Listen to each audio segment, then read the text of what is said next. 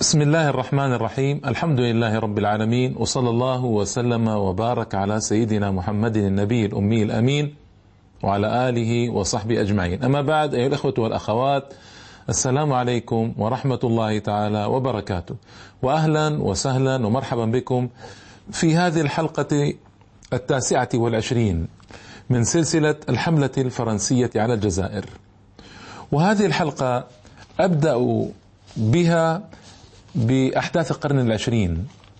ذاك أن كل الحلقات الثمانية وعشرين السابقة تحدثت عن الجزائر في القرن التاسع عشر.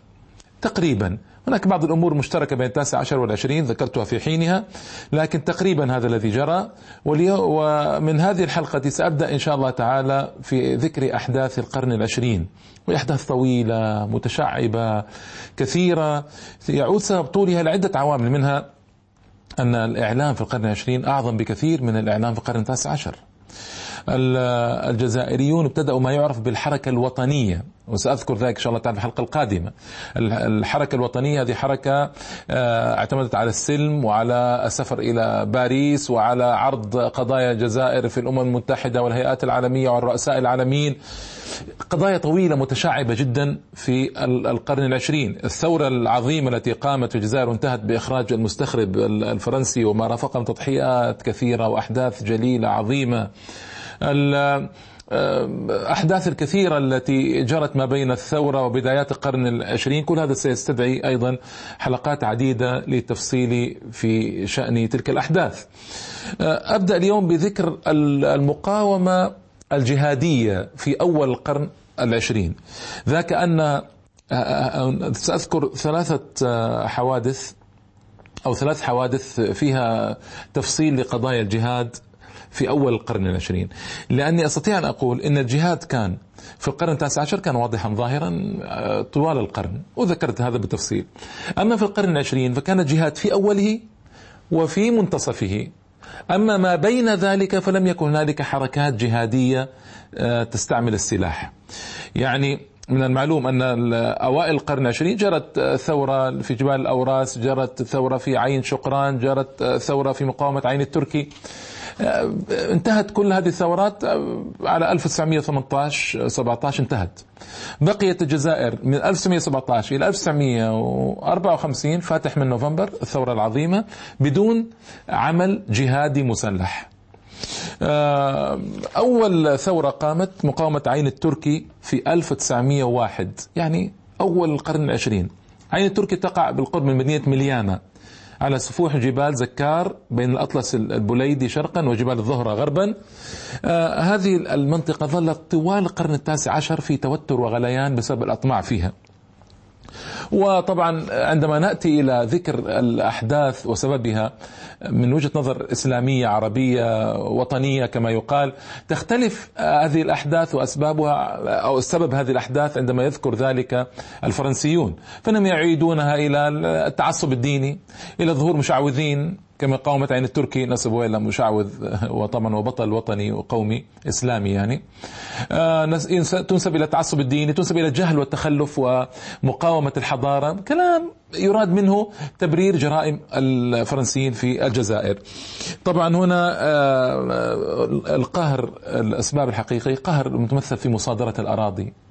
الفقر الشديد للسكان تسلط الاستعماريين الوطنيين كما يقال. لأن الآن فرنسا دخلت 1830 إلى 1901 هذه 70 سنة ظهر فيها جيلان. الجيل القادم المغتصب وأولادهم وأحفادهم. يعني ثلاثة أجيال الجيل القادم وجيلان آخران هما من أحفاد الجيل القادم المغتصب. فهذه الأجيال أصبحت تسمى بالوطنيين. يعني صاروا صار هذا الجزائر صارت وطنا لهم كما يقولون. المهم مصادرة الأملاك العامة والخاصة قانون الأهالي وقانون الغابات الذي ضيق على الجزائريين جدا. هنا طبعا هذه الانتفاضة وقعت 26 إبريل 1901 26 إبريل 1901 وقعت هذه الانتفاضة. تمثلت في أن الأهالي هؤلاء المساكين الجزائريين اضطروا لمهاجمة أماكن المستوطنين الفرنسيين. آنذاك. لكن مهاجمة حضارية كما يقال. فلم يقتلوا لم ينهبوا لم ينتهكوا أعراض النساء لم يفعلوا شيئا. اللهم إلا مهاجمة المباني وإعلان الرفض للسياسة الفرنسية في الجزائر. نجم عن ذلك وفاة خمسة أوروبيين. بسبب اندفاع الأهالي مئات الفلاحين الجزائريين في اندفعوا إلى مستوطنه اوروبيه بالقرب من عين التركي أقيمت فوق أراضي صادرتها السلطات الفرنسية لصالح هؤلاء المستخربين. طبعا قوبلت بالقمع الشديد بعد وصول قوات عسكرية من مليانة في اليوم نفسه. انتهت حملة التقتيل التي شأنها الجيش الفرنسي ضد سكان المنطقة بوفاة 16 منهم ومقتل جندي فرنسي وتبع عمليات اعتقال واسعة لكل الشباب فوق 15 عاما. وتم إلقاء القبض على 150 شخصا جرت معهم تحقيقات. هنا ردة فعل هؤلاء المستوطنين الأوروبيين كالعادة غطرسة وعنجهية واستكبار وغرور. لجوا إلى إثارة القضية في بين الرأي العام آه، الفرنسي في باريس وبينهم هم وطلبوا بتشديد القمع على السكان عوض أن يطالبوا بنظر في مطالب السكان، هل هي مطالب معقولة؟ هل هي مطالب ناتجة عن قهر شديد وكبت شديد أو هي ناتجة عن تعصب كما يقولون. لا طالبوا بتشديد القمع وتسليح الأوروبيين حتى يدافع عن أنفسهم حسب قولهم. بل راحوا يكتبون العرائض وينشرونها في الصحف التي تصدر في الجزائر الصحف الاستخرابية. وكتب فيكتور ديمونتس آه، لقد آه، أعطي الأهالي درسا لن ينسوه. ووصف حوادث مليانة في كتابه إفريقيا الاقتصادية الذي نشره بمناسبة الذكرى المئوية الاحتلال. وصف هذه الأحداث بأنها من صنع جزائريين متعصبين. يقودهم مرابط مشعوذ يقوم بأعمال السحر والشعوذة يريدون يعقوب هذا الذي آه، تزعم المقاومة. وأما السياسيون الفرنسيون قسمت ردود الفعل آه، إلى قسمين. قسم متفهم ما جرى وقسم معادي. آه، وطيب النائب في البرلمان الفرنسي مارشال طلب بتسليح هؤلاء المستخربين وتكثيف الحراسة لتدعيم الأمن في الجزائر واصفا العرب بالوحوش في صورة بشر. انظروا من يصف من. يعني هم الوحوش ليس العرب المساكين الذين أخذت أرضهم وسلبت ثرواتهم ومقدراتهم. أما فلوري رافالينا منتقد كان منتقدا للسياسة الاستخرابية واختصرها في ثلاث كلمات معبرة. رائعة القهر القمع الإلغاء. إلغاء يعني كل ما هو جزائري. أما الصحافة الفرنسية الصادرة في باريس أسهبت أسهبت في ذكر تعسف الإدارة الاستخرابية في الجزائر وتصرفات هؤلاء الكولون يسمونهم أي مستعمرون مستخربون الأوروبيون والفرنسيون الذين قدموا منذ زمن طويل وتصرفات هؤلاء دفعت الأهالي لارتكاب هذه الأعمال. ارتكاب هذه الأعمال. وقد كتبت أيضا عدة آه، صحف أخرى آه، في فرنسا تحرض أيضا ضد الجزائريين العكس المقابل يعني تصف فيها الجزائريين بالمجرمين والأعداء وتحرض هؤلاء المستوطنين على استعمال القوة ضد الأهالي. آه، انتهت هذه الانتفاضة بتقديم 125 من الثوار إلى العدالة التي أمرت بنقلهم إلى مقاطعة مونبلييه في فرنسا. مقاطعة هناك جرت محاكمتهم لكن مكثوا طويلا. آه، شهور عديدة. توفي إلى أن توفي في السجن منهم 17 شخصا. أصيب 81 شخصا بأمراض آه، كثيرة. بينما عمي أو عمي أحدهم في المعتقل. وأفضت العملية إلى تبرئة 81 متهما مع إخلاء السبيل والحق في العودة إلى الجزائر. أما الشيخ يعقوب زعيم هؤلاء آه، قضت عليه بالأشغال الشاقة المؤبدة لكنه مات في سجنه بعد أقل من سنتين من هذا الحكم. هنا جنجنون هؤلاء المستخربين. مغربيين مستوطنين وكانوا يطالبون بالإعدام والأشغال الشاقة المؤبدة لكل هؤلاء. وانتهت هذه الانتفاضة. الانتفاضة الأخرى نأتي عليها سريعا لأن القضايا هي هي أمور صغيرة آه، في مواطن عديدة قليلة محدودة لكنها لها لها أثر كبير في نفوس الجزائريين والحركة الوطنية التي ظهرت بعد ذلك. مقاومة بني شقران في الغرب الجزائري في مدينة معسكر التي كانت عاصمة لأمير عبد القادر الجزائري كما ذكرت في حلقتيه آه، كانت من المقاومات الكبرى آه، في بداية القرن العشرين. آه، طبعا عانت البلدة كغيرها أو المنطقة كغيرها من الاستيطان الأوروبي والفرنسي والضغط والقوانين التي تصدر من الحكومة الاستخرابية في الجزائر التي هي ضد الأهالي إلى آخره يعني. آه، كالعادة في كل المقاومات تقريبا. قاسم مشترك أعظم في كل المقاومات الجهادية التي ظهرت في الجزائر. أيضا هنا معسكر طبعا هذه منطقة في قرب من وهران في الغرب الجزائري. آه، هنا كيف مقاومة بني شقران تمت؟ أولا آه، تقدم مجموعة من السكان بعرائض عرائض إلى الإدارة الفرنسية في الجزائر طالبوا الإنصاف. قسم من هؤلاء السكان كون وفدا وذهبوا إلى باريس ليعرضوا قضيتهم. آه، خاصة قضية التجنيد الإجباري سأتحدث عنها فيما بعد. قضية التجنيد الإجباري فرنسا كانت تجند إجباريا الجزائريين للذهاب إلى الحرب العالمية الأولى. آه، وهنا عائلات طبعا آه، فضلت مئات العائلات فضلت تخرج من الجزائر خروجا ابديا واتجهوا إلى الشام بالذات وبعضهم اتجه إلى آه، الحجاز. وقليل جدا منهم ذهبوا إلى مصر. ولما صدر لما كانت الحرب العالمية الأولى قد بدأت كانت فرنسا في حاجة ماسة لكثير من هؤلاء الجنود. آه، فجندت دفعه منهم وأعلنت آه، تكثيف التجنيد. آه، وانتشرت في منطقة معسكر إشاعات مفاده أن كل الشباب حديثي السن سيستدعون وأن إلغاء التعويضات للموتى في الحرب وكذلك اللجوء حتى إلى المرضى والرجال المسنين اللزمه الأمر. آه، آه، لما استفحلت الأوضاع أمام ألمانيا في الحرب العالمية الأولى كل هذا طبعا أدى إلى شباب المنطقة أدى بشباب المنطقة إلى رفض قضية التجنيد الإجباري. ولجأت السلطات الاستخرابية للتهديد والمساومة لكن الشباب أصروا أصروا على عدم الرضوخ. انفجرت الأوضاع في المنطقة بسبب الضغط الفرنسي على الشباب وحشدت فرنسا قوات عسكرية كبيرة لكن السكان استمروا في رفض تسليم أبنائهم. وسقطت آه، قتلى من الجانبين وهاجم المنتفضون الجهاديون مزارع هؤلاء الكولون المستخربين المستوطنين يعني فخربوها وأشعلوا النيران في فيها آه، وهاجموا أعوان الإدارة. من الجزائريين الذين أحصوا شباب في المنطقة لأجل التجنيد. بعد هذه الأحداث طبعا آه، الذي حدث أن جاءت قوات عسكرية من كل أنحاء الغرب الجزائري وتمت محاصرة قبائل أو منطقة بني شقران.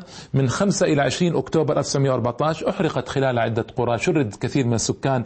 آه، حاول السكان التفاوض مع الفرنسيين ليوقفوا الحرق والقتل.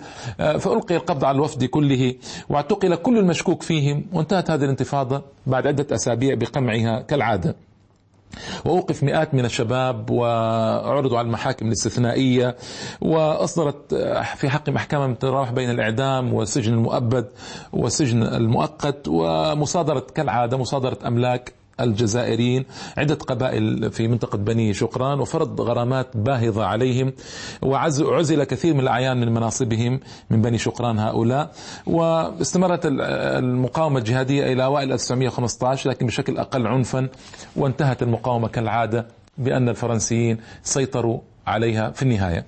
وقلت لكم أنا كل الثورات الجهادية سيطر عليها الفرنسيون في النهاية لكنها أدت إلى في تصاعدها وتصاعد وتيرتها إلى إنشاء روح إسلامية عامة وبعد ومما سميت روح وطنية لكن هي طبعا روح إسلامية آنذاك وأدت إلى بعد ذلك خروج المستخرب الفرنسي من الجزائر نهائيا ولله الحمد.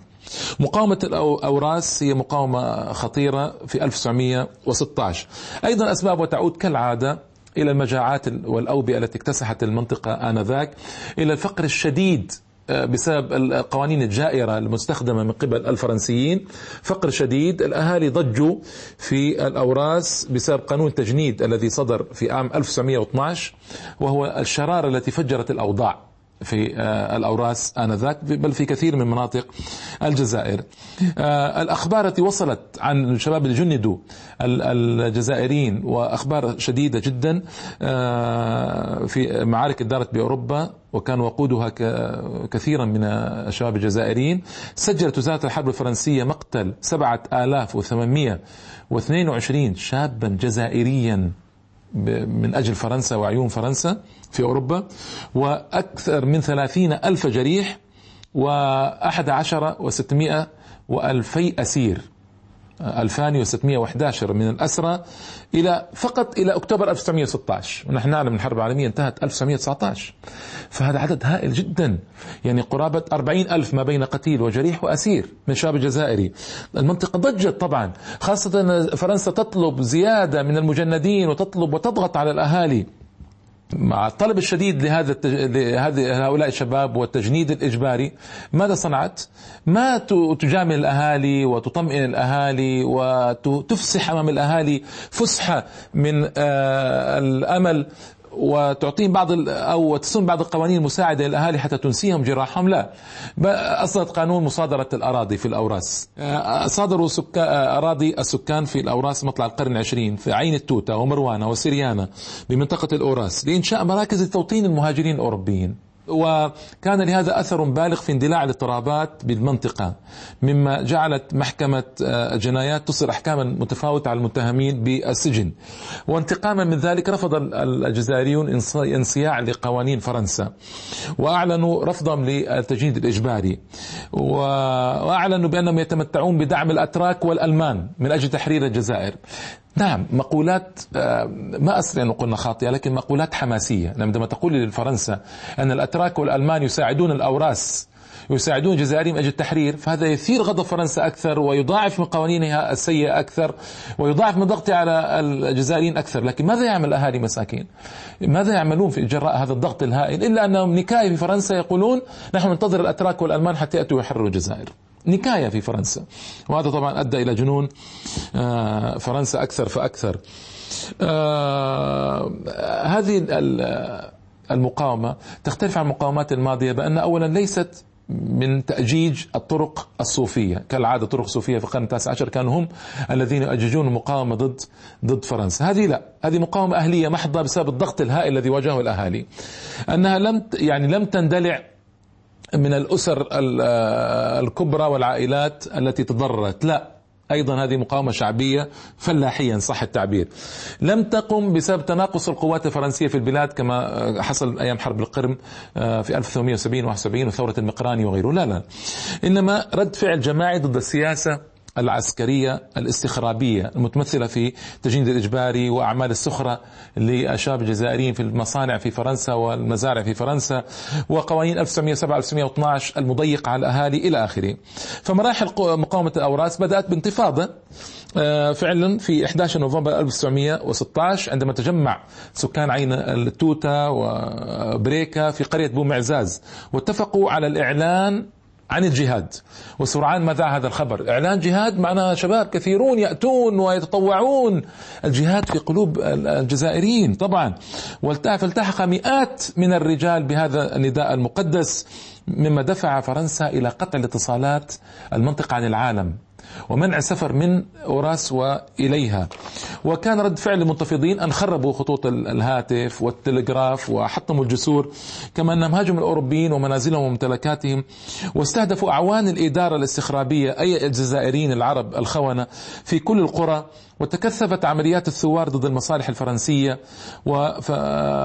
وقتل نائب باتنا نائب عمالة باتنا وخرب برج مكمهون بعد أن فرت حاميته العسكرية الفرنسية. ولأن وطبعا في البداية استهانت الإدارة الفرنسية بالأحداث وقالت أحداث صغيرة آه، إنما سهلة. هذه يقاومها الحامية في في المنطقة. لكن طبعا بعد ذلك تفاقم الوضع طلب طالب الحاكم العام في الجزائر بإمدادات عسكرية إضافية وضرورة استعمال الطائرات لإرهاب السكان لأول مرة في علمي. آه، تستعمل الطائرات آه، لإرهاب المنتفضين الجهاديين لأول مرة. وكان الطائرات طبعا حديثة العهد آه، آنذاك. الناس حديثو العهد بالطائرات. وقتل عشرة من الفرنسيين في اشتباكات 5 ديسمبر 1916 وهذا عدد بكل مقاييس كبيرا آنذاك. عدد كبير. وسحبت فرنسا الفرقة 250 من جبهات القتال بأوروبا ووجهتها إلى الجزائر. وصل عدد جنود إلى ستة آلاف في الأوراس وهذا عدد ضخم آه، تحت قيادة جنرال مونيه. كما استخدمت آه، القيادات العسكرية آه، واستخدمت الطائرات الحربية من من النوع الذي كان بتونس وجهت لمنطقة الأوراس. ومع بداية جانيفي يناير يعني 1917 وصل عدد القوات الفرنسية المرابطة في الأوراس إلى 14 ألف جندي. عدد ضخم يعني كانوا داخلين إلى معركة مع دولة أخرى مدعمة بأحدث الأسلحة من أجل القضاء على المقاومة.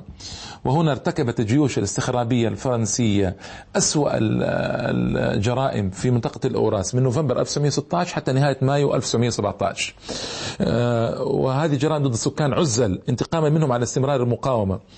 و اللجنة هناك برلمانية جاءت لتطرقت للسياسة التي مارسها الفرنسيون والتي اعتمدت القتل بكل أنواع الأسلحة واعتمدت سياسة الأرض المحروقة ومصادرة أملاك السكان ولم تقتصر على ذلك بل اعتقلت فرنسا 2900 مجاهد ووجهت لهم تهم التمرد. وقدم وقدم إلى المحاكم منهم 825 جزائريا. آه، وسلطت على 805 منهم ما يقارب 715 سنة سجنا. وهكذا وغرامات مالية ووصلت إلى قرابة مليون فرنك فرنسي وصادرت الإدارة الاستخرابية الفرنسية قرابة 3750 بندقية صيد قديمة وقرابة 8000 رأس غنم. و4500 رأس معز و266 رأس بقر. آه كما سارعت الحكومة الفرنسية إلى وضع الإدارة كلها أو المنطقة كلها تحت الإدارة العسكرية ابتداء من 22 11 1916 طبعا هذه الحوادث التي حصلت تدلنا على الطريقة الصعبة التي تواجه فرنسا فيها هذه الثورات. يعني مفروض أن فرنسا واجهت ثورات جهادية من 1830 من 1830 آخر ثورة هي هذه الأوراس انتهت في 1917 في مايو. يعني كم؟ يعني قرابة 90 سنة من الثورات. وفرنسا لا تتعلم. لا تتعلم أن تفسح المجال أمام الأهالي. لا تتعلم أن تعطي الأهالي فسحة في حياتهم في أوضاعهم. أن تساعدهم على أوضاعهم المعيشية الصعبة أن تخفف عنهم. حماقة ليست بعدها حماقة. لذلك الناس كانوا يفرقون بين الاستخراب الفرنسي والاستخراب الإنجليزي مع ان النتائج واحدة في النهاية. لكن الإنجليز يصلون إليها بسم مخلوط في عسل وفرنسيون يصلون بسم خالص. لذلك هذه المقاومات الثلاث هي تمثل آخر المقاومات الجهادية في الثلث الأول آه، من القرن العشرين. وستكون هناك مقاومات طبعا جهادية ابتداء من 1954 الفاتح من نوفمبر آه، إن شاء الله تعالى سأذكرها بالتفصيل في وقتها. هكذا قضت فرنسا على هذه الثورات بشدة وعنف وعنجهية وطغيان واستكبار. وكان قد تولى كبر ذلك الاستكبار والعنجهية والطغيان المستخربون الوطنيون كما يقال. لأن في كثير من الأحيان الفرنسيون في فرنسا السياسيون حتى رئيس الجمهورية حتى النواب لم يكونوا يوافقون على الطريقة القاسية جدا التي كان يعامل بها الكولون يعني المستوطنون الفرنسيون في الجزائر يعاملون بها جزائريين. لكن كان لهؤلاء المستوطنين كان لهم كلمة عليا في البلاد فما كانت فرنسا في كثير من الأحيان تستطيع تعمل لهم شيئا. لأنه ما تدخل حرب مع هؤلاء خاصة أنهم كانوا ينادون باستقلال الجزائر تماما تحت سيطرتهم. عليهم وجعل الفرنسيين الجزائريين عبيدا تحتهم.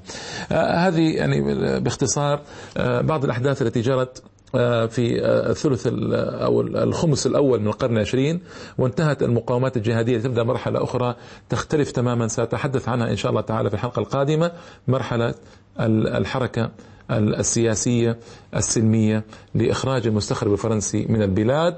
والله أعلم وأحكم. وإلى اللقاء إن شاء الله تعالى في حلقه قادمه والسلام عليكم ورحمة الله تعالى وبركاته.